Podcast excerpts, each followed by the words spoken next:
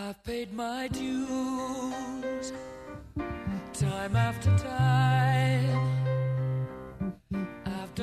It is better, they say, to give than to receive. That must be why so many groups gather so often to give so many awards to so many people for their efforts in so many different art forms connected to so many different award worthy fields of endeavor.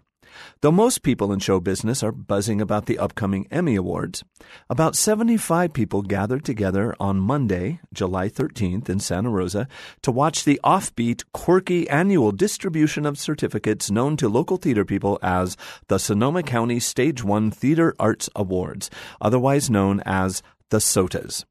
Now in its seventh year, the stated purpose of the SOTAs is to honor theater artists and theater productions taking place in Sonoma County.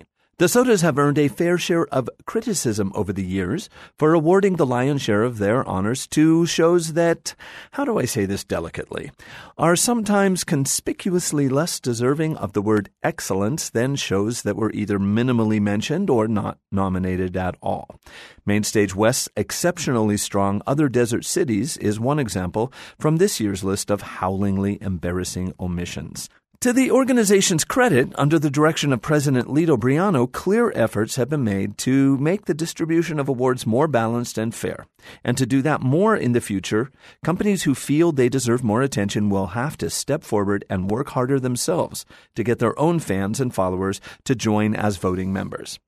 With the San Francisco Bay Area Theater Critic Circle having stepped up in the last few years to finally notice the work being done by some, but not enough, Sonoma County theaters, the SOTAs will have to step up their game even more to retain any semblance of relevance and credibility in the future.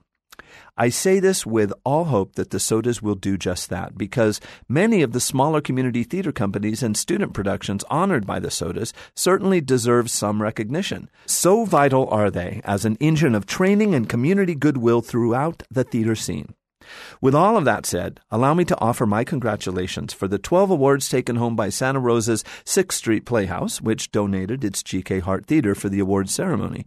Amongst those 6th Street artists honored were Best Director Bronwyn Shears for her work on The Beauty Queen of Leenane, actors Lenny Dean and Daniel Innocenti Beam for their performances in Beauty Queen, that would be Lenny, and Thoroughly Modern Millie, that would be Beam. Actor Mike Pavone won for Clybourne Park and actor Dallas Munger for The Glass Menagerie. That last one also winning awards for Best Scenic and Sound Design and tying for Best Overall Production with Phantom of the Opera, performed by Santa Rosa Junior College. Phantom was the second biggest winner of the night, also taking awards for Best Vocal Performance for a Male and Female, that would be Ezra Hernandez and Megan Fleischman, and other awards including Best Costume and Best Makeup Design.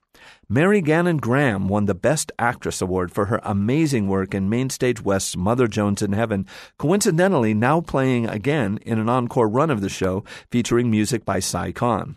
And Raven Players won for Best Stage Props for the prop dependent drama In the Next Room or the vibrator play. And yes, you may feel free to make jokes about the props needed for a play of that name. Congratulations to all the winners and even those who did not walk off with the certificate because the truth is, when there's this much good theater going on in a community of this size, everyone is a winner, especially the audience.